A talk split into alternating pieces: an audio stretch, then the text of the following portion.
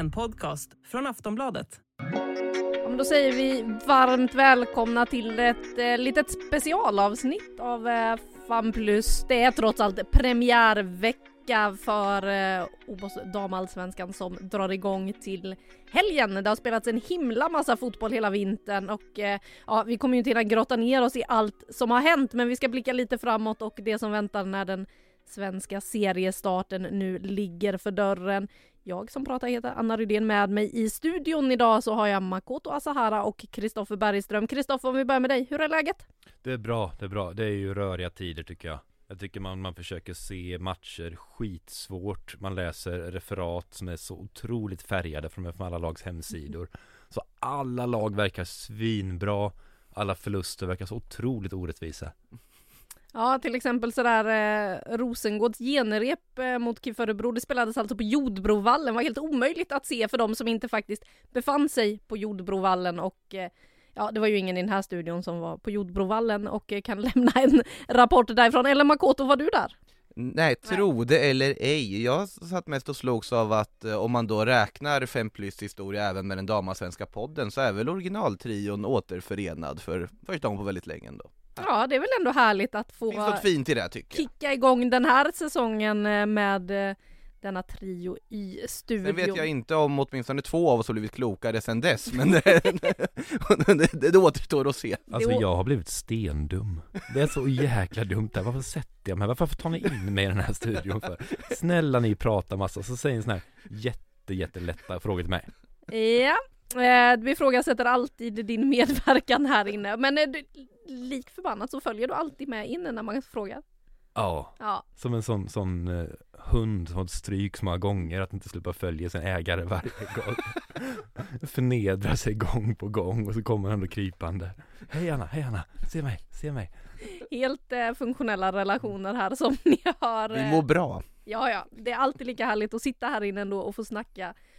Och eh, vi har ju då som sagt en premiär den här veckan, men vi kan väl landa lite i det som hände i helgen eh, innan det med cupsemifinalerna som ju spelat där Häcken vann mot Kristianstad med 2-1. Eh, klara för final i år igen.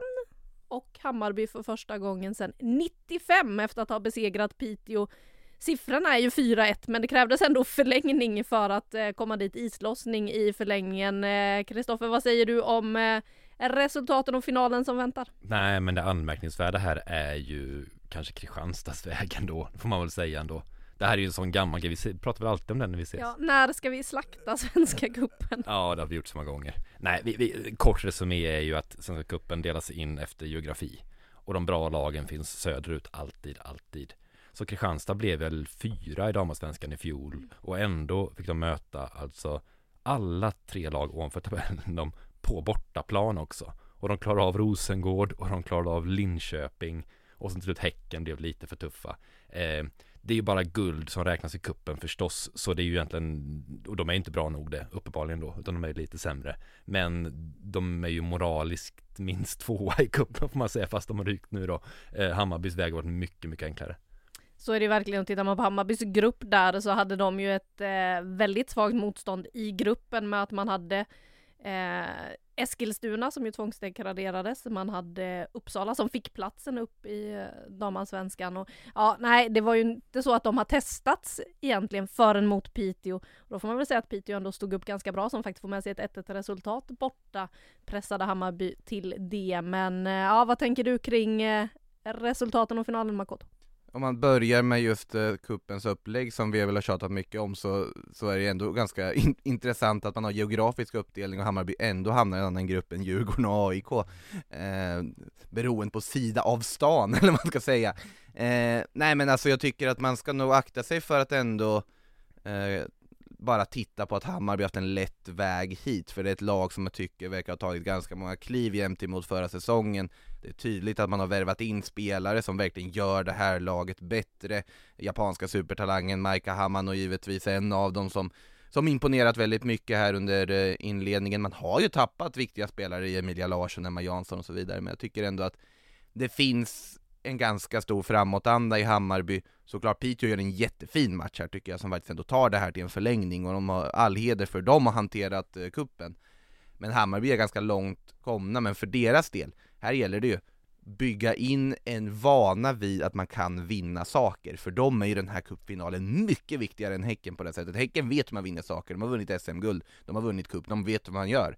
Hammarby har ju inte vunnit någonting, de har inte nått den här Champions League-platsen som de haft som målsättning tidigare, de har inte gjort det. Nu sätter vi väldigt höga krav på ett lag som har varit uppe i två säsonger.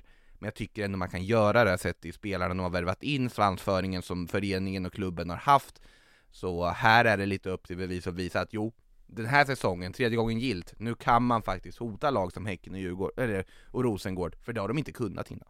Nej, här slänger du in Djurgården. Nu är du definitivt i herrallsvenska tankar och tänker för att Djurgården på damsidan ska vara med och slåss om SM-guld eller Champions League. Jag sa ju Rosengård, jag rättade mig Ja. själv mitt i meningen, det är viktigt att Exakt. poängtera här. Att, Men eh, Djurgården finns ju i den här serien också. Det är väl ingen av oss, för alla har ju tippat, vi ska gå in lite på tabelltipsen, men det är väl ingen som har Djurgården topp tre va? nej, nej, nej, nej, det i alla- inte, på damsidan, absolut inte. Nej, bara så att vi är helt överens här. Eh, Och eh, Hammarby och eh, hur tongångarna låter där, det ska vi faktiskt lyssna mer på om en liten stund. Vi ska träffa ett av ja, de kanske bästa nyförvärven den här säsongen och den kanske viktigaste namnteckningen för Hammarby om man ska kunna vara med och slåss om det där guldet och eh, ta en topp tre-plats.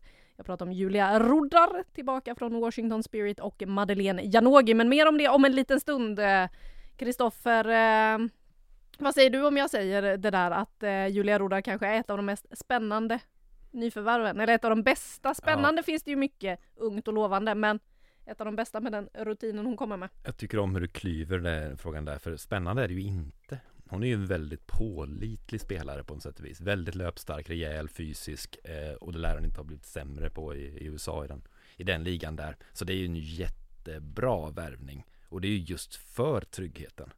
Hon kan ju spela nästan varje minut, det, det tror jag. Eh, så det är, det är eh, styrkedemonstration förstås. Att, att få in den sortens spelare som, det är ingen chansning, vanligtvis måste man värva någon utifrån, från ett annat land kanske och hoppas på det. Men, men det här får man ra, ren klass rakt in där. Eh, och bra uttal också. Det är roddar, visst är det så? Vi Ja, har diskuterat det- jätteofta om många säger roddar, men det är roddar, så ska det vara. Så ska det vara och eh, Janogy då som valde att eh, stanna kvar. Men som sagt mer om det sen. Vi ska inte grotta ner oss där i nu för det kommer komma långt snack med eh, Julia och Madeleine om en liten stund. Eh, om vi då blickar fram emot damallsvenskan som jag var inne på. Vi har alla tippat den här serien. Jag tyckte det var otroligt svårt i år. Jag ville ha två lag som tvåa och eh, till slut så slutade de två lagen som trea och fyra i min tabell. Eh, så mycket tror jag att det kommer svänga i toppen i år. eh, Men om vi börjar där nere då. Det kommer ju väl bli som eh, det var i fjol att det är ett gäng lag som har en egen liten liga i botten eller vad säger du Kristoffer? Ah, jag är inte hundra på hur det kommer dela sig riktigt. Jag, jag vet inte. Ett lag som Piteå till exempel som kan skita sig för rejält och de kan halka där nere eller så som sagt Svenska cupen semi och, och pressa Bayern så, att, så det är lite svårt liksom att avgöra förstås nu. Eh, jag tycker det mest spännande av botten, de, de förmodade bottenlagen är IFK Norrköping. De tycker jag känns eh, jättekul med en sån kanon för säsong som de har gjort där. Så, och, och de slog Vittsjö senast nu. Kontrollerar Vittsjö och vinner ganska enkelt med 1-0 så, så som det verkar enligt den helt objektiva rapporten man, man har läst. Eh, och fortfarande väl de, eh, ska se, de värvar ju Nicole Robertson. Det är hon som var så grym i fjol i Elitettan. I I upp- Uppsala ja. I Uppsala, ja precis. Mm. Och hon har inte spelat än överhuvudtaget. Och man har fortfarande det reservkapitalet. Eh, och så värvar man Dilja Sommers nu då senast precis. Det är hon som varit i Häcken nu ett tag. Så man har liksom fortfarande nya spelare, klassspelare som inte varit i spel än. Och ändå så kryssar man och slår riktigt bra damallsvenskt motstånd har gjort flera gånger nu. Så, så där, eh, det, jag ser verkligen fram emot att se dem när det smäller till här. Det känns som att baserat på, på en försäsong bara som att det här är ett lag som siktar på att hålla sig kvar och som, som kanske har kvalitet för det också även om man borde då tippa dem på, på eh, nedflyttningsplats. Så har inte jag gjort det utan jag har BP i Uppsala att de ryker. Alltså om man eh, stannar vid Norrköping lite, just att få tillbaka Oväntat att du gör det Mankoto. Ja men det, det är ju faktiskt där man ser fram emot väldigt mycket Ja, och se hur det ska ja. gå. Det här är ju ändå en, en grupp som också, en väldigt, alltså homogen grupp, de har verkligen byggt det här och det är många, det finns en blandning av Alltså man har ju scoutat väldigt bra på att hitta spelare som har utmärkt sig i de lägre divisionerna. Jag tänker en spelare som Ebba Handfast till exempel i mittlåsen, gick in och var strålande i, i elitettan förra säsongen. Eh, man såg sin möjlighet att faktiskt kunna kliva upp direkt. De har ju inte varit i elitettan länge ska vi komma ihåg. Det här är ju ett lag som, ja det var ju två säsonger det blev i elitettan och sen nu rakt upp. Och då kan man ju tänka att de borde väl åka ner lika fort och såklart truppen, nej det är inte kanske de absolut största namnen i det här laget men de har en, en jätteskicklig tränare i Tor-Arne Fredheim, de har en trupp med ja, både trotjänare och Lovisa Gustafsson till exempel som ju betytt hur mycket som helst för den här, den här gruppen och truppen och på planen också kryddat med nyförvärv som jag Robertson och Sommer som kommer tillbaka här fram till sommaren och så vidare så jag har dem inte heller under strecket, med det sagt så är de ju ett av lagen som kommer vara inblandade där nere. Jag har väldigt svårt att se att de ska göra någon sorts Hammarbyresa och bara flyga rakt upp i tabellen. Så mycket växlar tänker inte jag dra från en försäsong. Men det, för mig så är det väl, jag har Uppsala och Kalmar under strecket här och nu. Men man väljer ju vrakar mellan ganska många lag där. Eh, det är väl en liten överraskning jag har på kvalplats där då som man många nog inte skulle ha med i bottenträsket och jag kanske ångrar det lite med tanke på hur det såg ut i kuppen men det är ju Piteå. Och det är väl just för att jag är inne på att det kommer krascha. Att känslan är tyvärr att förr eller senare kommer det krascha med de här långa resorna de har, med allt som hör till att spela fotboll uppe i Piteå. Att det på något sätt kommer bli ohållbart förr eller senare. Så därav Piteå på kvalplats, men om de gör som de ska, då ska de ju tillhöra det här ja, mittenskiktet som man har från plats ja, 69 med lag som inte kommer att slåss om några Europaplatser men inte heller kommer att behöva oroa sig allt för mycket över nedflyttning. Och det är Vittsjö, Djurgården, KIF Örebro antar jag? Det är precis de tre lagen. Det brukar vara de som alltid hamnar där. Ja, Vittsjö var väl med där uppe egentligen i den här Europagruppen tidigare men med tanke på hur det såg ut i fjol och hur truppen ser ut idag så känns väl ändå som att det är mittenskiktet de får hoppas på för att, som sagt en dålig säsong för Vittsjö, då kan ju de också vara nere i, i botten och kriga, det är trots allt en klubb som gjort under med väldigt små medel tidigare. Mm, och som har tappat eh, en av damallsvenskans bästa målvakter inför den här säsongen, mm. Sabrina D'Angelo. Även Shannon Lynn som var det trygga andrahandsvalet där bakom har ju slutat nu med målvaktstränare i Rosengård, så där finns det ju lite frågetecken. Men om jag ska se vad jag har i botten så har jag ju samma som åker ut som dig Makoto, nämligen Uppsala och IFK Kalmar. Jag har väldigt svårt att se hur IFK Kalmar ska få ihop det här projektet det tuffa andra året. Jag menar i fjol så räddades man mycket av Elisa Walker och målen hon gjorde. Hon har lämnat för Brann, eh, Eh, gått till norska mästarna. De hade en ersättare på väg in från Nya Zeeland tror jag det var. Hon skadade sig. Så att eh, målskytten där kom ju aldrig riktigt och eh, jag har svårt att se hur de ska rodda ihop det där riktigt så att eh, Uppsala och IFK Kalmar åker ner för mig. Sen har jag faktiskt IFK Norrköping på kvalplats även om jag hoppas att de ska gå bättre än så. Sen tror jag ju faktiskt att även om jag har dem som nia just nu, Djurgården, så om den bollen börjar rulla, jag tror ju att den bollen kan rulla snabbt åt något håll. Får de då stämma Oklart från vilket håll. Ja, får de då stämma från början så kan det bli bra. Men tittar man på deras inledande pro program så spelar de alltså premiär borta mot BK Häcken. Sen har de KIF Örebro hemma, sen kommer Rosengård på besök. Och efter det kan man få möta ett, eh, eller möter man då ett IFK Norrköping som kanske har lite vind i segern inledningsvis. Eh, det kan börja knorra ganska fort hos Djurgården. Vi har ju sett det blåsa, storma där några säsonger tidigare så att de kan mycket väl hamna ner i det, det där Detta träsket. märkliga Djurgården får man ändå säga på något vis där. Vi har ju följt serien ganska länge och man Det är som att man tänker att de bygger nytt hela tiden eller värvar klokt eller satsar och det blir liksom aldrig någon stabilitet, det blir aldrig en riktigt tydlig spelidé. Man blir alltid besviken för man vill inte se dem som ett bottenlag. Man vill se att men här finns ambitionen, här mm. finns någonting. Men så blir det aldrig riktigt så. Det, det känns som ja, men om man tar Vittsjö till exempel, känns som ett lag som är ett under halvan-lag som överpresterar, så känns precis tvärtom i Djurgården, att det finns ja. någonting där som borde sikta uppåt. Men varje gång sitter man och är sur, och det kanske är att man är lite dum. Man kanske liksom skulle bara fatta det hela tiden så. För att det är, ja, jag har dem som sjua Djurgården, för att det finns ju där utan vidare då, den potentialen. Men när ska, när ska det kännas riktigt tryggt? Tar man Hammarby så ser man ju direkt det, att det, det har känts bra och häftigt och så har det spetsats till. I Djurgården känns det hela tiden som det byggs om och förändras och så, och så litar man liksom inte riktigt på det man har. Men där tycker jag väl i och för sig att de har hittat lite mer stringens i värvnings eller rekryteringsbiten att eh, att det har, inför förra säsongen så var det jättespännande spelare som kom in tyckte vi överlag. Nu har man ju Matilda Plan som kommit in som ju är eh, superförsvarare verkligen och kommer, kommer alltså försvarsuppsättningen tycker jag känns kanon. Sen är ju frågan vilka ska göra målen framåt och hur ser det ut med offensiven? Där kommer det vara väldigt mycket ansvar som läggs på vissa spelare som, som är lite oklart hur långt det kan bära. För jag skulle väl vilja se att man får in en riktigt tydlig notorisk målskytt som ja, som kan ösa in mål där framme och vara en matchvinnare för dem, för det saknar jag lite i Djurgården. Ja de har ju Hailey Dowd men, eh, ja, men det är, inte riktigt den uh, Once again. Inte riktigt den eh, liksom slagkraften på, på allsvensk nivå så att säga. Eh, Intressant detalj, nu, nu kommer jag fastna i Norrköping lite här, det får ni ta egentligen. Det är ändå anmärkningsvärt att de är uppe faktiskt. Men att man har Växjö, Kalmar, Uppsala som första tre matcher Välkomna ju... till serien, här ja, rullar vi ju... ut röda mattan. Ja men det är ju också en sån här boll som kan rulla åt olika mm. håll.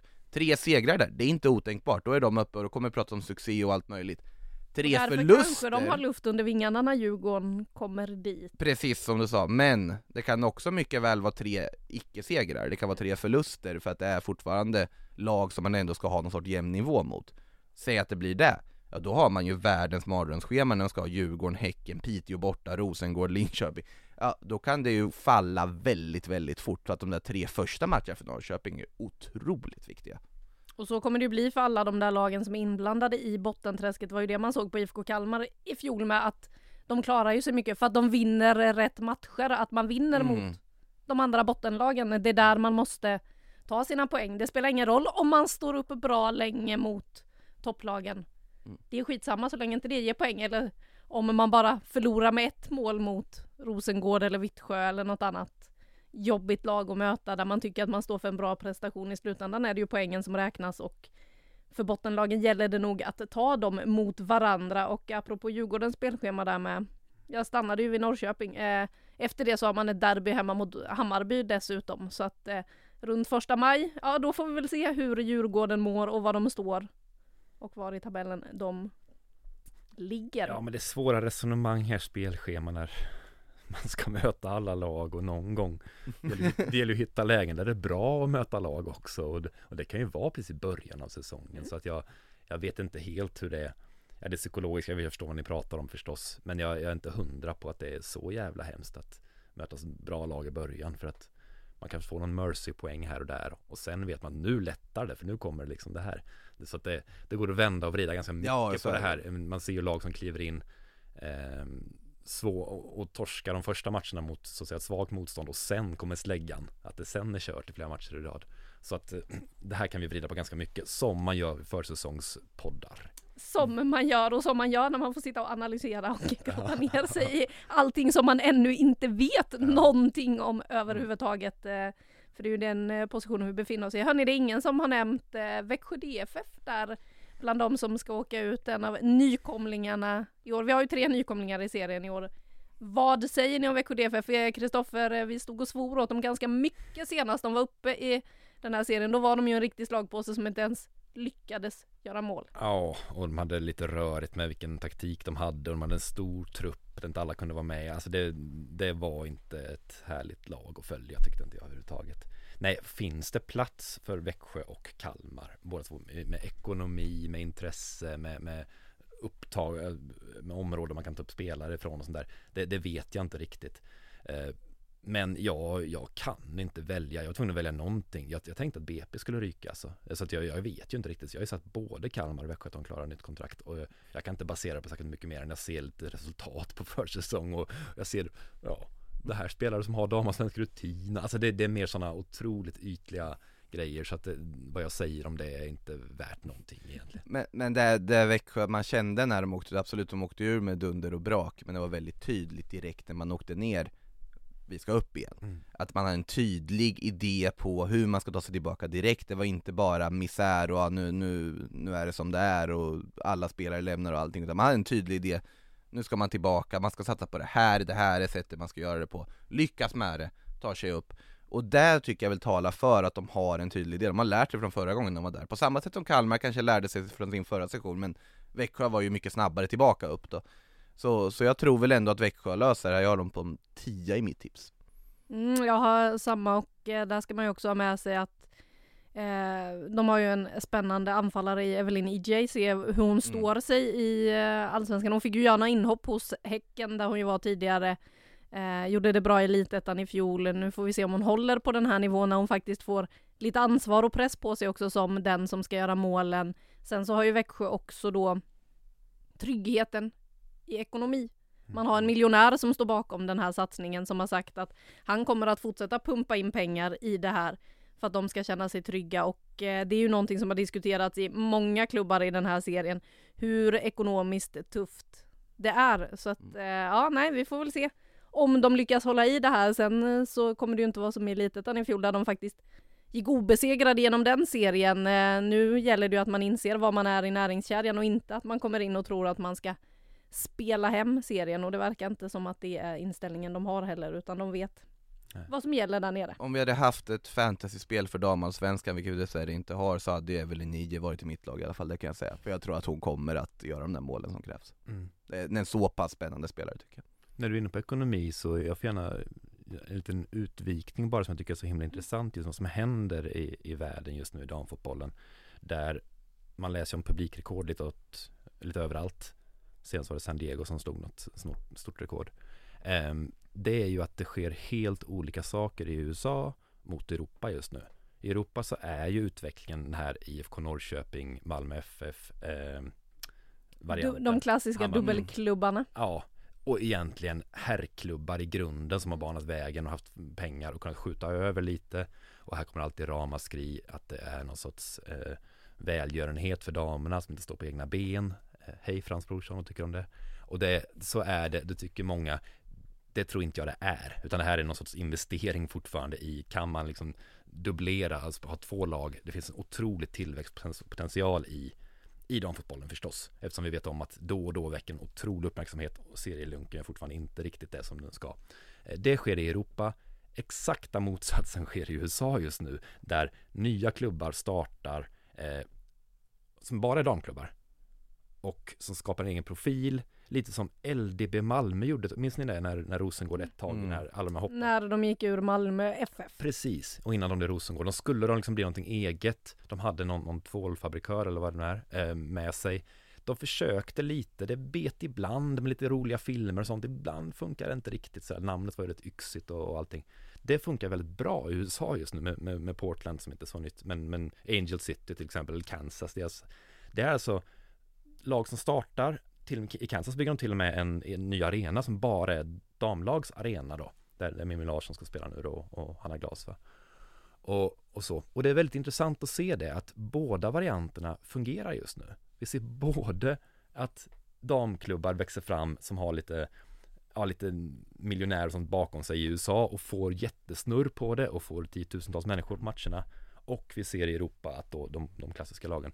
Så antingen så kommer de här parallella varianterna fungera ett tag eller så kommer det ena slå ut det andra. Vi får se lite, för det är ju en diskussion som alltid har funnits nu vad som ska hända med Ja, vad händer med Rosengård när Malmö FF går upp i, i serierna till exempel? Men ligger inte den skillnaden lite i hur amerikansk sport är uppbyggd också? Att du, du har franchiseverksamhet på ett annat sätt, att det är ligorna på sånt sätt har kontrakt med alla spelare och sen har de franchises som placerar ut i olika städer Att ligan som helhet mycket mer aktivt jobbar med marknadsföring för alla lagen Och på så vis är det ganska naturligt att Det gör det, men svensk fotboll måste, kommer ta ena eller andra vägen. Måste göra det, eller om, Mm. de, om de svensk fotboll har just nu tagit eh, USA-vägen då, om vi säger så, fast i mindre skala. Alltså Mm. helt enkelt, det, det Ja, med, förknippar med damfotboll med Rosengård till Ja. exempel ja, Vittsjö förknippar med damfotboll, man förknippar KIF Örebro, eh, mm. ja, och så vidare. Det, det är ju det man gör.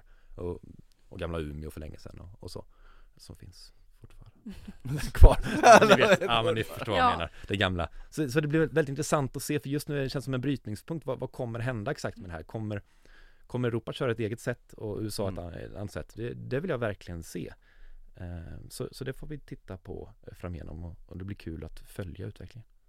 Ja, det blir det och se vad som händer i den här serien. Vi siar ju, det är ju det vi håller på med i det här avsnittet eh, eftersom vi inte vet eh, någonting om säsongen än så länge. Men eh, Ja, vi har varit inne på lagen som kanske kommer hamna i mittenskiktet, för vi kommer inte gå igenom tabellen position för position och grotta ner oss i allt och alla här och gå in på liksom vem har ont i lilltån här och där. eh, Men eh, toppskiktet då? Vad kommer hända där? Hur stort är toppskiktet? Är ni med mig på att det är fem lag som gör upp? Ja, Samma fem lag som var där uppe i fjol om man ser tabellmässigt? Nej jag har inte lagt in KIF Örebro i topp 5 Nej, Och inte eh, IFK Norrköping heller. Kristoffer, är KIF Örebro åtta? Ja, Ja. Nej, fan vad pin- det, Och det är sjukt att det händer ju bara liksom Jag försöker inte sätta dem där, det är ju ingenting.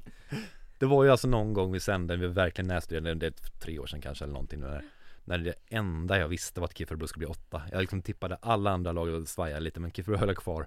Och så var det ett mål sista omgången som gjorde att de räddade, om det var sjua eller om de blev nia. Och det var så jävla bittert för att det var, jag trodde jag skulle få rätt på det. Men deras genomsnittsposition måste ju vara åtta. Det måste ju bara vara så, för de kommer ju fan alltid där. Jag har stuckit ut hakan satt dem på sjätte plats faktiskt. Men det är för att Otroligt större, det är liksom, det är så jävla galet av det Ja, faktiskt. det är helt sjukt egentligen, men alltså det är, det är just att jag, jag vill tro att med tanke på hur de, så bra- som jag tycker de jobbar som förening med marknadsföra sig, med värva utifrån deras resurser och hur mycket de brinner för, för alltihopa, så hoppas jag att det ska, ska lyfta för dem, att det ska ge frukt, för det är många unga spännande spelare som har fått chansen där och ja, Anna Sandberg är ju ett, ett bra exempel som gick vidare till BK Häcken sen och gjort, kommit in i landslaget och allting.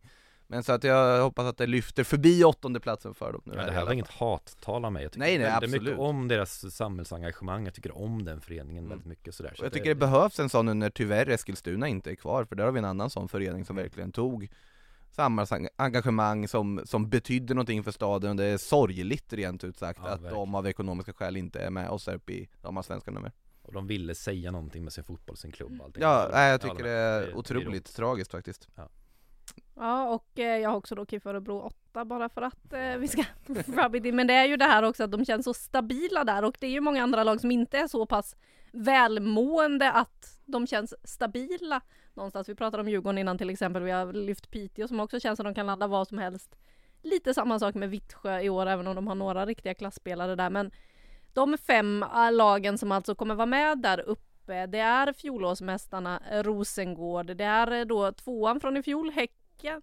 Vi har eh, Linköping som knep Champions League-plats i fjol. Vi har ett Kristianstad som är väldigt sugna på att komma bättre än den där tredjeplatsen som de gjorde åren innan. I fjol blev de ju fyra och så då femman från i fjol, Hammarby. Men hur slutar det i år då? Vilka tar Champions League-platsen? Om vi börjar på tredjeplatsen, vilka kniper den sista Champions League-platsen enligt er?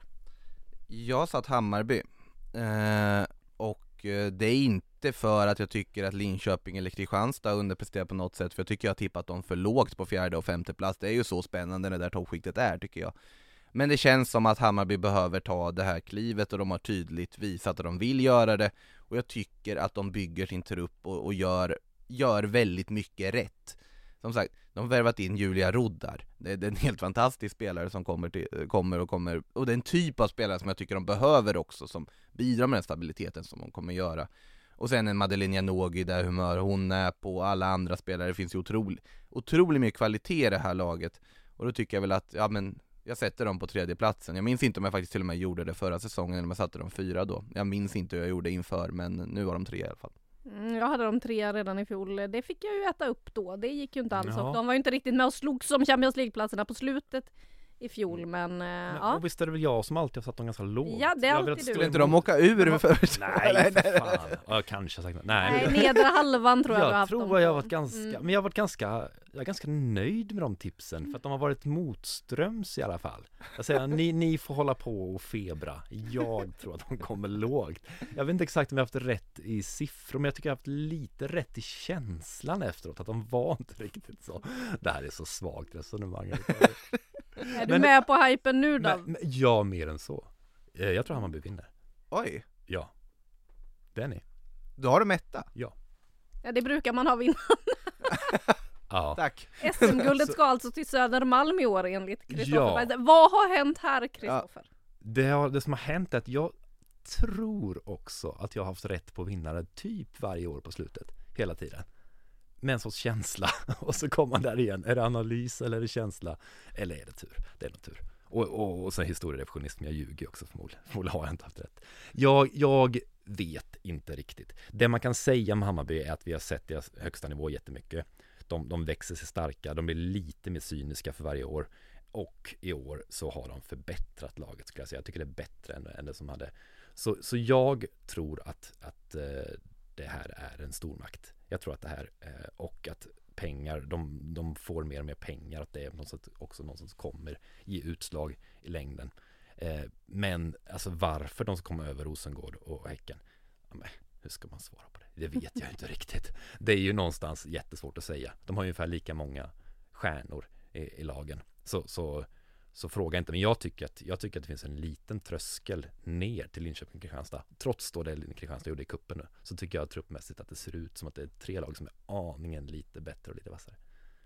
Jag håller ju med där och eh, tycker också att det där, fast jag tycker kanske att det känns som att Linköping de som halkar efter lite mer. Det är ett styrkebesked av Kristianstad att få behålla en sån som Evelyn Wien, att man har Tabby Tindell. Man visar också lite på det här näringskedjan i serien när man kan plocka in Eiriksdottir och Wickenheiser mm. från de här lagen som då är i mittenskiktet, några av de bästa spelarna hos konkurrenterna.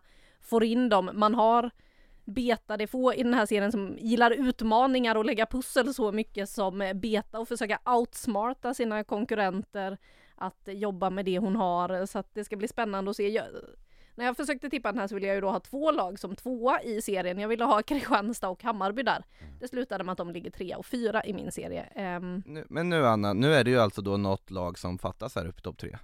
Uh, ja, men det blev ju så att Kristianstad är ju fyra i min serie. Ja, de blev fyra, mm. okej, okay, ja. och Hammarby trea. Så att, uh, ja. För min del blev det ju då så att Rosengård kommer ju inte försvara sitt SM-guld i år. Det... Jag har dem som etta. Ja, eh, det är ju skönt att vi har olika segrar det är, det är inte ofta. Nej. Och eh, för min del så hamnar ju guldet på hissingen. Anvegård eh, börjar göra mål. Rosa Kafaji som äntligen kan spela fotboll ja, igen. Har, har hon kommit igång eller? Hur? Det kan man väl säga. Hon har väl gjort mål i nästan alla gruppspelsmatcher i kuppen och gjort det väldigt fint på försäsongen. Har ju dessutom då under sin skadeperiod faktiskt kunnat bygga på sin fysik hon inte riktigt hade tidigare. Vi har ju sett hennes teknik mycket i AIK under den tiden hon spelade. För hon gick ju sönder så fort hon kom till Häcken. Har fått bygga upp där, har en säsong i den miljön bakom sig och ska bli väldigt spännande att se i Häcken i år. Det, det är en sån spelare som också alltså verkligen lyfter av just en sån liksom styrkehöjning med tanke på inställningen och pannbenet och alltså så hårt som hon jobbar i offensiven eh, ettrig, alltså vinnarskalle ut i fingerspetsarna att då lägga till lite mer styrka i duellspelet och sånt, det, det gör ju extra mycket för den typen av anfallare ska jag säga också. Ja hon är en av de mest spännande att se, ja, just för att vi vet ju inte riktigt. Hon var ju superlovande mm. och verkade jättespännande och sen direkt gick hon sönder så man liksom Är hon lovande fortfarande? Eller har det hänt mycket nu så att hon är en ja, en, en, stor försäljning på gång och sånt där. Är hon så bra? Vi vet ju inte riktigt alls vad, vad det är. Men som sagt, bra på försäsongen ja. Men mm. Mm, ja, jag vet inte. Jag tycker det blir spännande. Ja, det ska bli väldigt spännande att se och det skulle inte förvåna mig om hon är en av tre nominerade i kategorin Årets genombrott när vi summerar den här säsongen framåt november. Men de senaste åren så har vi ju sett eh, rent eh, i guldstriden så här. Ganska många matcher på slutet där det faktiskt inte betydde någonting längre. Det har avgjorts lite för tidigt den här serien. Eh, vad tror ni om den här säsongen? Kommer det leva in i det sista eller kommer då Rosengård enligt Eimakoto få höja bucklan tidigt? Kristoffer? Eh, Ja, och att Bayern får säkra det tidigt eller? Jag tror att det lever både i topp och botten. Det ser så tätt ut. Det är så många lag nu som kan slå andra lag. Man pratar ju ofta liksom om, man har gjort att det är två lag i toppen bara, Häcken och Rosengård och att det finns uppenbart en eller möjligen två slagpåsar där nere. Nu ser man ju fem, sex lag och så något som floppar också som kan vara både nere och sen som sagt då en kvintett där uppe. Det, så jag tycker det ser väldigt läckert ut innan. Jag, jag hoppas det, det håller vad det lovar liksom på något vis. Därför att det är ju verkligen så att den som ligger femma skulle lätt kunna grusa ett eh, guldlags eh, förhoppningar sista omgångarna. Alltså att, ja, det, det, så bra klass håller ju de fem lagen. Så det är ju ingen skräll ens om, om inte ettan tar tre poäng från femman liksom på slutet så. Så att det, det känns inte alls som att det är två grupp, två seriefinaler och sen är det resten bara hova in tre och sen inte gå på pumpen bara typ uppe i norr eller någonting. Det man kan konstatera är väl att om det skulle vara så att det avgörs tidigt den här säsongen och att vi inte får någon spänning i slutet Då är det ju ett av två lag vill jag ändå sträcka mig till fortfarande, som då har grovt underpresterat. Mm. För om inte Ros om Rosengård eller BK Häcken är avhängda, då har de gjort en misslyckad säsong. Deras ambitioner ska ligga i att de ska kunna vinna SM-guld. Mm. Det ska vara ambitionen hos de två klubbarna. Jag vill inte sträcka mig att Hammarby ska ha som ambition, även om de har som tipsen. Men så att ur det perspektivet, sen absolut, Rosengård har inte imponerat på försäsongen överhuvudtaget, åker ur kuppen och förlorar mot GIF Örebro där i genrepet. Truppmässigt finns många frågetecken med skadelägen och jag kan inte för allt i världen förstå varför man lånar ut eh, uh, Atina här nu till, uh, till Örebro just också när mittbacksfronten ser ut som den gör i Rosengård.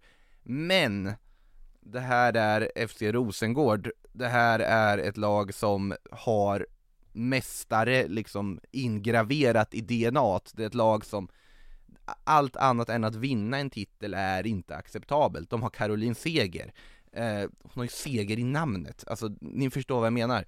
Så att ur det här perspektivet så blir det väldigt svårt för mig att tippa något annat än Rosengård vinner på förhand, hur dåliga de än ser ut på en försäsong. För de skulle mycket väl kunna bara vända på det här, vinna tio raka, man inte riktigt förstår hur det går till, men att de ändå gör det. Kanske inte imponerar, de kanske inte glimrar, men att de ändå gör det. Häcken vet jag inte om de har byggt upp den här vinnarkulturen på det sättet. Absolut, de har imponerat jättemycket i slutet av förra säsongen och har ett bättre lag på pappret möjligtvis till och med än vad Rosengård har. Men just det här alltså svårkvantifierbara som Rosengård har, där talar för att de ändå löser det. Men sen hoppas jag att det kommer leva in i det sista och att tecken visar att jo visst kan vi vara med och slåss om det. Jag hoppas att Hammarby visar, jo visst har Kristoffer Bergström ändå rätt någorlunda och är med här, och Kristianstad också med tanke på vad de har värvat och så vidare. Och sen Linköping som jag inte tycker egentligen ska räknas bort så tydligt efter de här andra fyra, för det, de har en plan, de har en bra trupp, de har en jätteskicklig tränare i André Jeglertz, de har någonting på gång. Så att, eh, är det fem lag jag hoppas kommer slåss in i det sista om guldet. Och det vi har sett eh, de senaste säsongerna är inte att laget med högst toppar vinner guld. Inte nödvändigtvis, utan det vi har sett väldigt tydligt Mm. är att laget som klarar 2-0 borta mot GIF Örebro, som klarar att fortsätta göra hela, hela tiden, åker till Vittsjö och bara gör 1-0 och vinner den matchen. Det är de lagen som vinner guld hela tiden. Vi har, det, det blir per säsong någon sån här konstig 10-0, det blir en riktigt märklig match då och då. Vi, eh, men det är inte det laget som garanterat vinner SM-guld, utan, utan det är liksom lite för tätt för det. Man kan inte spela så riktigt längre utan man måste verkligen kunna vara maskinell och, och hämta hem ja, 12 poäng på fem matcher om det är möjligt. Och det är väl där det, det, där är lite upp till bevis tycker jag för Häcken och Hammarby på ett annat sätt än vad det är för Rosengård. Rosengård har visat många gånger att de kan göra det här. Jag tycker inte att det här Häcken ännu helt har visat det när, liksom in i början av en säsong, sättet de det- tappade poäng Det gamla Häcken kunde ju det med, med Koivisto och eh, vad heter Kuika. Ja, ja, ja. Det laget var ju ett av de bättre vi sett tycker jag just på det. Ja, att kunna jag- spela, att bara bomba hem tre år hela, hela tiden. Och med all respekt till det här Robert Wieland har implementerat och hur många steg de ändå har tagit så tycker inte jag att Häcken idag är riktigt där än. Men man kan bli motbevisad här nu under det här fotbollsåret som kommer. Ja, för där håller jag ju inte alls med dig. Nej, men- Utan, eh, jag tycker ju helt tvärtom att sen Robert Vila han faktiskt klev in och satte sin prägel på det här eh, laget som han ju ärvde från Mats Gren, det här resterna från Kopparbergs Göteborg när han började skruva i somras och eh, faktiskt skickade iväg en del spelare, var väldigt rak och tydlig mot eh, spelare så här att okej, nej men du kommer inte få så mycket speltid längre. Luna Gevitz var kapten i eh, Häcken innan det, var en av dem som fick lämna. Eh, har satsat på sin unga backlinje som visst, den kan svaja ibland. Men det finns otroligt mycket potential i den där backlinjen som leds då av eh, Josefin Rybrink. Hon är 24 eller vad hon är. Eh, hon är äldst i backlinjen. Eh, det är en väldigt ung lovande backlinje. Han, det känns som han har fått med spelarna på tåget och ser man från då sommaren i fjol, alltså de hade ju en riktig jävla skitperiod innan sommaren i samband med den där kuppfinalen som verkar ha knäckt dem rejält och det kan man ju förstå med tanke på hur den eh, avgjordes och allt som blev runt den. Där började man spela oavgjort mot Djurgården och man höll på med det här som man inte får göra om man ska kunna vinna guld. Man insåg att okej, guldet är utom räckhåll. Vi börjar redan nu skruva om för att kunna slåss om guldet nästa år. Det var det man pratade om i Häcken. Det var inte så att okej, nu tror vi att vi kan vara med och utmana Rosengård i år, utan vi ska satsa mot att vi ska vara med nästa år. Vi vill göra en bra avslutning på den här säsongen och under den perioden så förlorar man alltså bara en match och det är mot Rosengård. Visst, man förlorar mot Rosengård, men den matchen kom också ganska tidigt i det här när de fortfarande höll på att göra om. Man vinner bort, stort borta mot Linköping till exempel, som var ett av de lagen som faktiskt jag tycker imponerade mest i fjol. Det var ett av lagen som var roligast att titta på i fjol. De spelade väldigt rolig fotboll. Eh, man visste alltid vad man fick. Man hade en Vangsgård som öste in mm. mål och sådär. Men som du sa Kristoffer, det är ju oftast inte de lagen som vinner SM-guld längre. Det var också därför jag i mitt ursprungstips ville ha Hammarby och Kristianstad tvåa, bägge två, för att jag tänker att något lag ska skrälla. Men jag kunde inte flytta Rosengård hela vägen ner till fjärde plats för att Rosengård vet hur man håller det här. Hur man vinner matcherna med 1-0. Hur man faktiskt tar med sig skitpoängen från Piteå. De vann SM-guld i fjol utan att imponera och därför tror jag ju att de då ändå kommer tvåa. För om de ligger fyra efter halva säsongen, då kommer ju varenda ledare och materialare och allt i klubben nästan ryka och bytas ut och de kommer börja liksom hitta rätt och sen vända på det. För att det är inte acceptabelt att ligga där, där överhuvudtaget. Sen har vi Häcken också den målbilden idag. Men det är just det, Häcken på pappret med potential och allting, ja, den är högre än vad Rosengårds trupp är idag tycker jag utan tvekan och jag ser mycket större möjlighet att Häcken avfärdar ett motstånd med 12-0 än att Rosengård gör det. Men just det här att kunna hålla den här jämna nivån och bara ösa in segrar på det sättet över en hel säsong, att inte få den här dippen som de fick i början av säsongen. Det tycker jag är upp till bevis för Häcken. Ja, vi får väl se om de lyckas eh, bevisa det eller inte och sen så är det ju faktiskt en ganska speciell säsong på så sätt att våren blir otroligt intensiv. Innan VM ska man alltså spela 17 av 26 omgångar. Så det här med de som kommer göra succé i VM och sen eventuellt flytta det kanske inte spelar lika mycket in på ett slutresultat mot eh, hur det är tidigare när det kanske var halva serien kvar. Nu är det inte så mycket kvar. Alltså jag menar, gör Evelyn Wien eh, en mål för Kanada och så flyttar hon utomlands i sommar. Någon vill köpa loss henne. Ja, det kanske inte spelar så stor roll för Kristianstad. Hon kan vinna skytteligan ändå på allt det hon hann göra på de 17 omgångarna fram tills dess. Så det blir ju lite speciellt. Men bra också. För då, mm. då blir inte lagen sönderköpta så, utan då, då är vi i ett läge där det... det känns ju annars som det finns risk för många av de här i toppen för det finns mycket spännande spelare där som mycket väl kan göra ja. avtryck i sommar och kan stå för starka vårsäsonger så att klubbar ute i Europa får upp ögonen. Ja, jag, jag gillar det här på sätt och vis att det är så här nu. Nu vet vi i princip vad de kommer in med och det är det här som ska klaffa. Det är inte att man ska köpa massa spelare som sen, utan det, nu får vi se vad de går för. Mm. Det får vi och vi ska alldeles strax avrunda härifrån studion och bege oss till Tele2 Arena. Men eh, vi ska bara nämna den där cupfinalen vi har varit inne på lite också. Vilka tar hem cupguldet när vi håller på och siar här? Eh, blir det Hammarby eller blir det Häcken? BK Häcken säger jag. Ja, ja, det tror jag också. Fast Hammarby vinner serien så tror jag att Häcken är längre fram just nu. Och då säger jag ju tvärtom då att eh, Hammarby tar cupguldet och Häcken tar serietiteln eh, och att eh, även om det kommer göra ont för Häcken med tanke på hur gärna de vill vinna den här eh, titeln efter som det blev i fjol, den där cupfinalen. Men också en fråga som vi alldeles strax ska ställa till Madeleine Janogy och Julia Roddar. Ska matchen spelas på Tele2 Arena? Givetvis ska den göra det. Alltså det är deras första chans att vinna en titel så att alltså det är väl helt uppenbart att de ska göra någonting stort av det här nu när de har fått hemmaplan. Ja, såklart.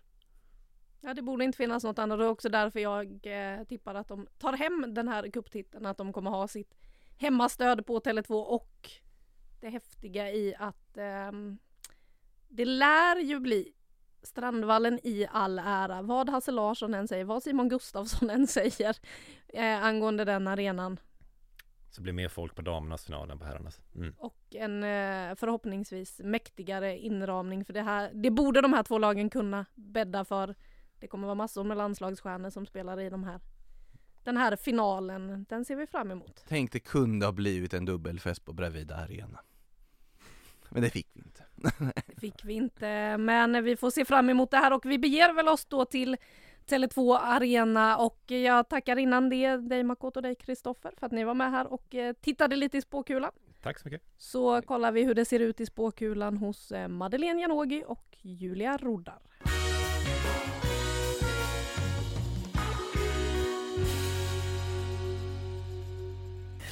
Ja, då sitter vi här med Julia Roddar och Madeleine Janogy. Hur är läget inför premiären? Ja men svinbra. Alltså vi har haft en bra försäsong och är taggade och få spela premiären här på Tele2 känns häftigt. Ja. Speciellt efter matchen igår. Att få vinna den på, på övertid och ta med det självförtroendet Mm. inför den här veckan. Hur mycket extra ger den där segern i cupen?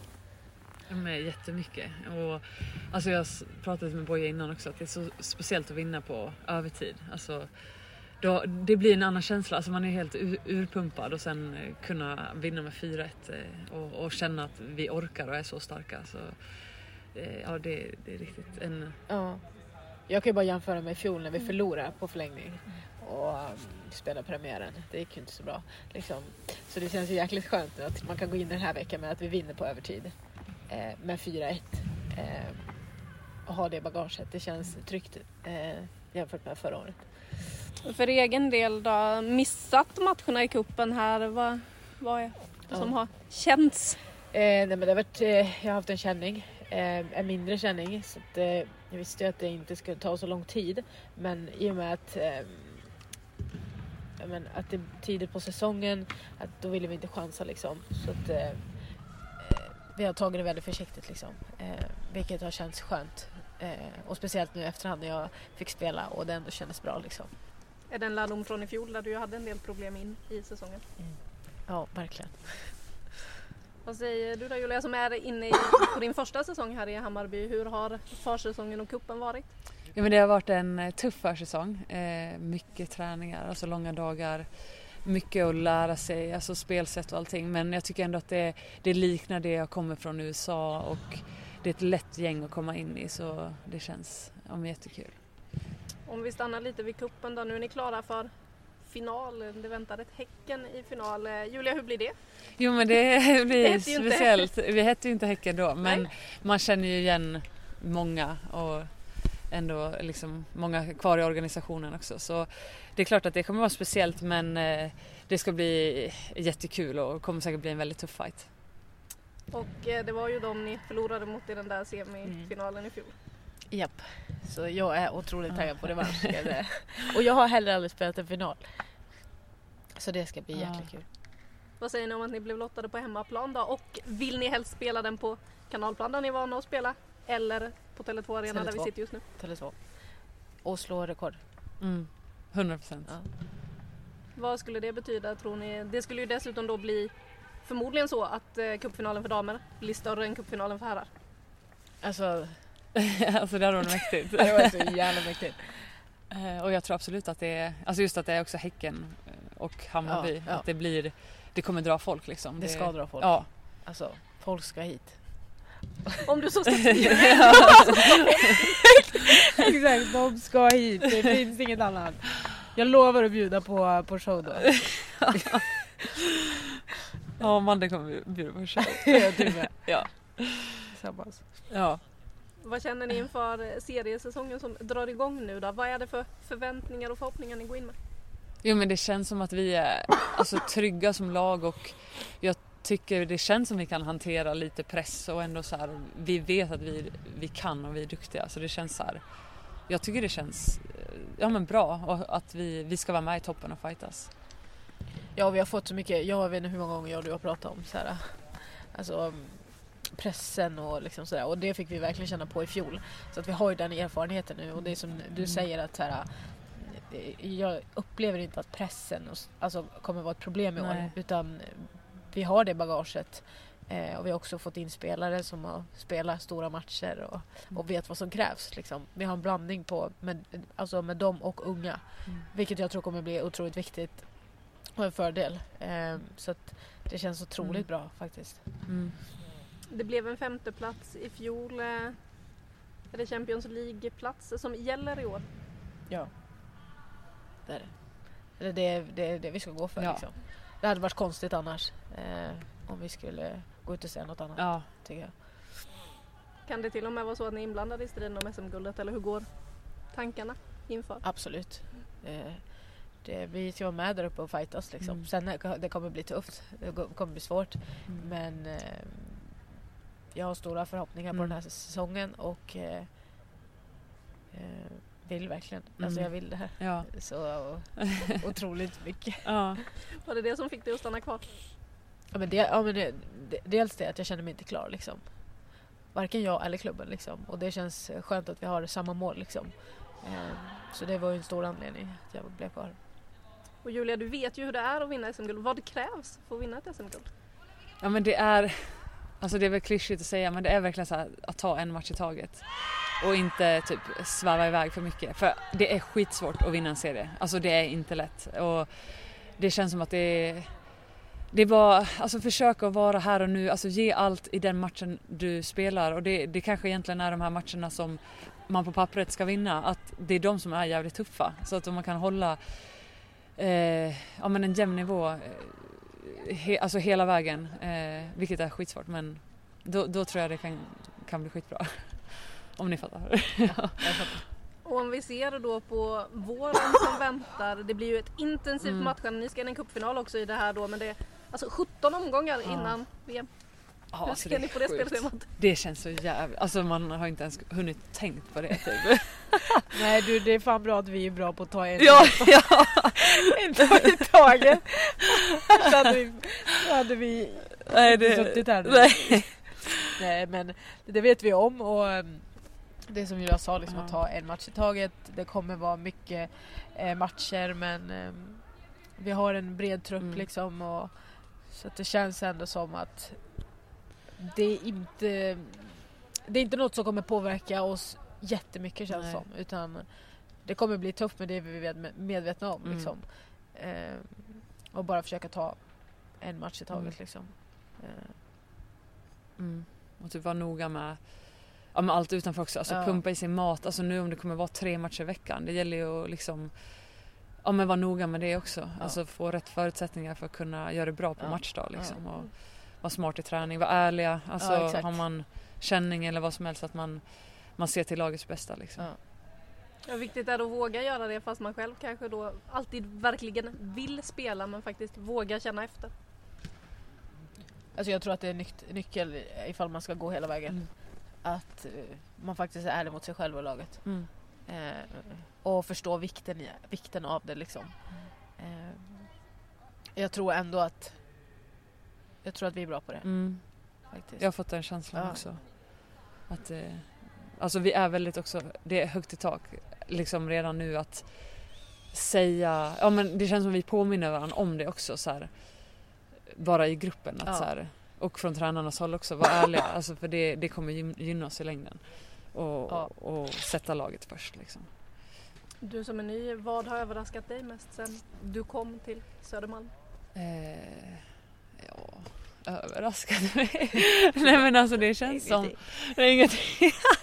Nej men jag tycker det har varit så här väldigt lätt att komma in. Alltså jag är egentligen inte så överraskad. Det känns som jag och Amanda har ju snackat lite innan och jag, jag liksom skrev på också. Så att, alltså jag hade ändå en ganska bra inblick i vad jag kommer till liksom. Eh, men det är klart det är en ny stad och alltså man ska flytta från andra sidan jorden och hit. Så det är klart det har varit mycket och tufft alltså mentalt men det känns som allt börjar falla lite på plats. Och, Alltså det är en trygghet att ha Madde i laget också. Så någon jag liksom känner till sen innan. Så jag tycker det har varit enkelt ändå att, att komma in i, i liksom en ny arbetsplats. Liksom. Rent mentalt, vad är det som har varit tufft?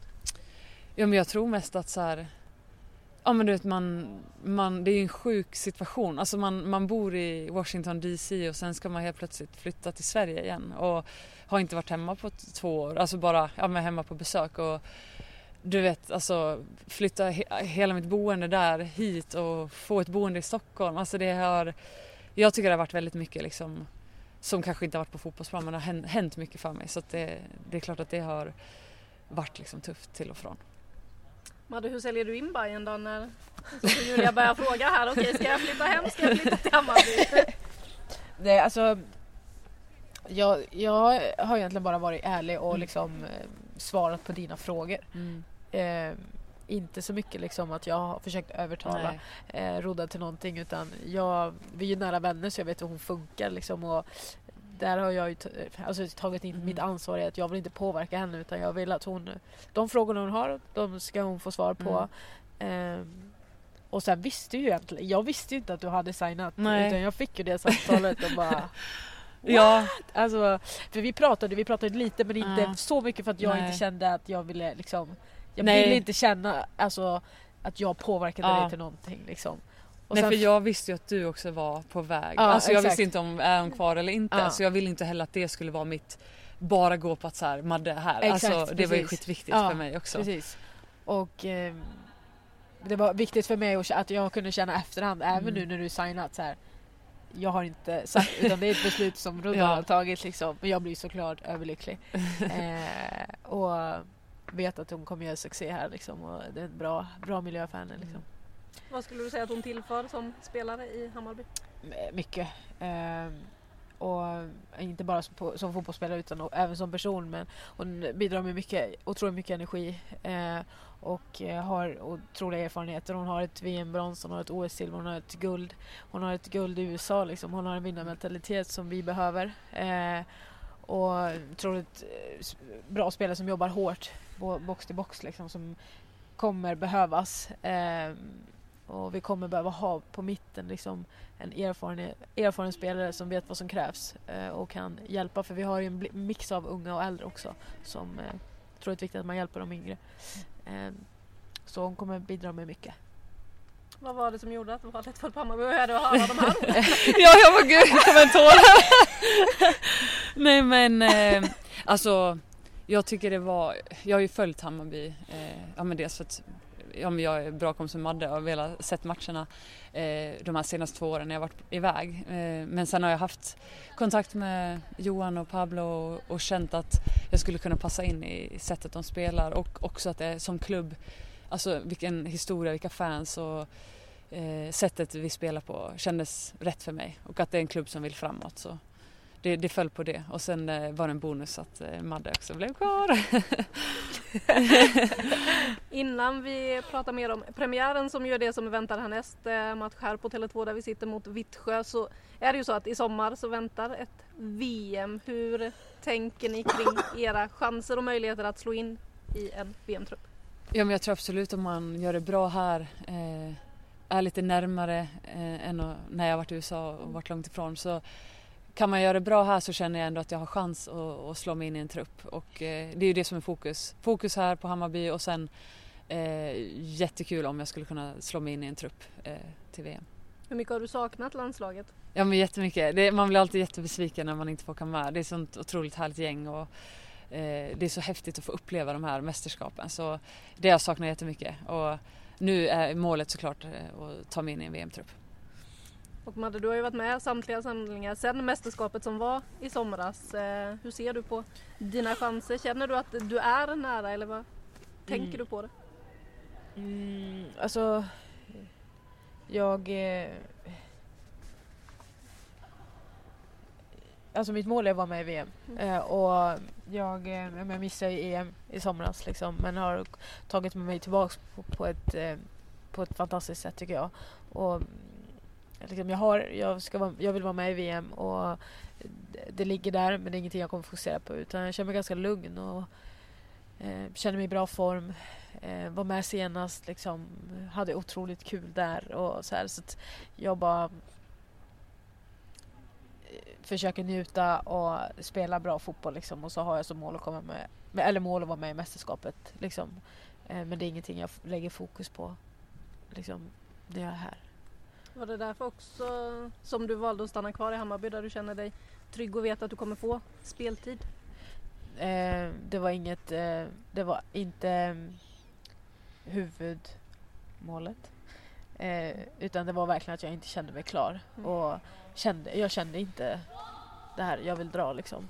Eh, sen eh, så såklart så är det positivt kanske att jag, att jag får spela mycket i Bayern och att jag känner mig trygg och så för landslaget. Men det var inte, det var inte, det, det var inte därför jag valde att vara kvar i Bayern.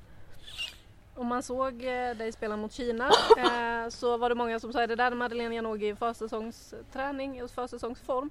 Då kommer de damallsvenska försvaren få dit. Jobbigt den här säsongen. Hur eh, bra känner du dig inför den här säsongen? Nej, men jag, kände mig, jag kände mig i bra form. Eh, och jag känner att jag har, men jag har gjort jobbet liksom så nu det var som när jag gick in i den matchen att så här, fy fan vad jag ska njuta idag bara. Du vet man får en sån känsla när man bara går ut på plan och bara Mm. nu kör vi. Alltså, ja, men det, det är inte alltid man har den känslan. Nej. Men det, när man har gjort jobbet och man Ja. har erfarenhet, man har varit med om mycket och så här. Året, säsongen innan gick inte som jag ville. Liksom. Jag kunde hålla mig skadefri nu, träna på hårt liksom Mm. och så bara fan det sitter typ. Eller så här. Mm. Då behöver man inte tänka så mycket utan mer liksom köra på och lita på att Mm. allting finns. Liksom. Ja det känns som hela, alltså även under vinter, alltså när vi var lediga så körde ju du ändå på liksom. Mm. Så det känns som du var ju redan bra form i januari. Alltså du vet när man själv kommer in och haft semester i två månader. Då var Madde bara här och jag bara hur i helvete. ja. Nej men så jävla, det tycker jag har varit häftigt att se. Alltså din resa. Alltså du vet jag har ju varit borta i två år. Vi har inte sett varandra Nej. jättemycket. Alltså vi har hörts liksom. Men sen jag bara oj okej. Det här är Madde 2.0 liksom. så jävla fysiskt monster nu liksom. Nej det är sjukt. Det har hänt så jävla mycket. Ja. Det, är, det är häftigt att se. Att det kan hända mycket på kort tid Ja. alltså. Med rätt träning Ja, och ja precis. hålla sig skadefri Ja. och självförtroende. Alltså exakt. det är många små bitar som... Ja.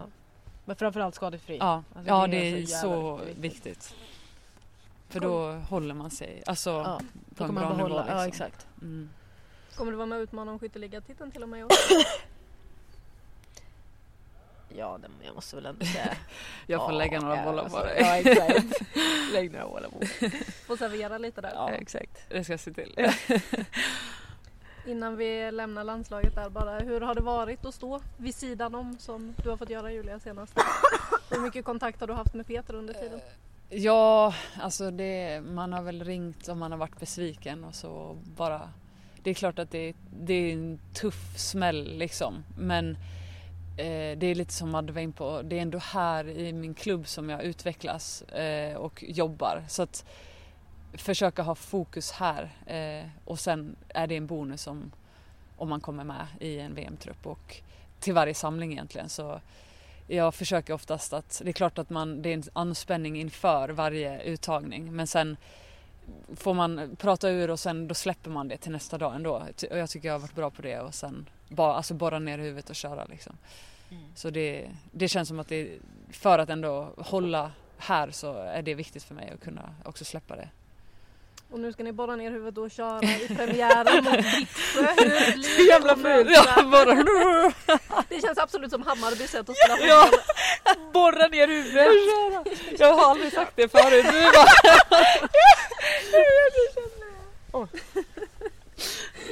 Ja, men eh, Vittsjö då, premiären som väntar här. Hur tuff blir den och eh, hur viktigt är det med en seger med tanke på hur säsongen startade här i fjol?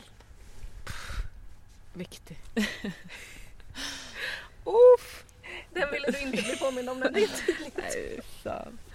Nej, nej, det är viktigt. Ehm, och det kommer bli en tuff match men, men vi har höga förväntningar liksom. Och, så jag tror att det är, vik- det är viktigt att vi går ut och får en bra känsla. Och Mm. behöver inte ko- kolla så mycket på resultat men i alla fall att vi har en bra prestation. Mm. Eh, och så får man se. Men Ja. målet, vi ska ju vinna matchen Ja. men att man vi ska gå ut och, och spela med mod och vi ska göra det vi ska liksom. Mm. Det ska inte vara som förra året. Nej. Att vi Nej. inte vågar liksom. Och det är så det kändes. Att vi fick en uh, chock liksom. Kändes det som. Det känns som vi ändå är alltså, väl förberedda. Att vi fick den här Piteå-matchen också. Ja. För det känns som under träningsmatcherna kanske det inte har varit eh, och även i Svenska cupen, alltså inte samma nivå på motståndet Nej. men att vi, vi vet att vi orkar, Ja. alltså vi vet att vi är svinbra när vi har, alltså spelar vårt spel Ja. och att vi ändå, alltså om vi kan hålla det under längre perioder Ja. och eh, ja men vara modiga liksom Ja. så tror jag det blir skitbra. Om jag säger att Julia Rodar är ett av eh, de mest spännande nyförvärven i serien den här säsongen, vad säger du då Madde? Jajamän. Tack! Jajamän, det håller jag med om. Vad tillför hon? Eh, och, otroligt mycket. Nu ska, ska jag dra det igen. Dra hela, där kommer jag ut här. Nej, men alltså hon har, eh, hon har, hon är inne på sina hon är äldre, hon har varit med om mycket, hon har, mycket, hon har guld, hon har silver, hon har landslag så hon har så mycket erfarenhet och det är viktigare än vad man tror. Framförallt också i vårt sätt att spela att det krävs mycket, väldigt mycket mod och en viktig, det är en viktig roll i vårt sätt att spela i den positionen hon spelar. Och då måste man ha en spelare som, ja, men som roddar i den positionen. 11 november summerar vi den här serien. Var hamnar Hammarby i tabellen då? Alltså jag ser oss med guldhattar. Ja, det är målet. Det är målet och det, det är bra att kunna ha det, alltså drömma om det. Ja, Eh, exakt. för att kunna liksom göra bra prestationer så tror jag det kan vara bra att ha en, en dröm lite En dröm, längre bort ja, liksom. Och så får vi hoppas att det, att det blir så 11 november. Vi får väl lyssna tillbaka här då. Se. Men på vägen dit, en match i taget. Japp. Precis.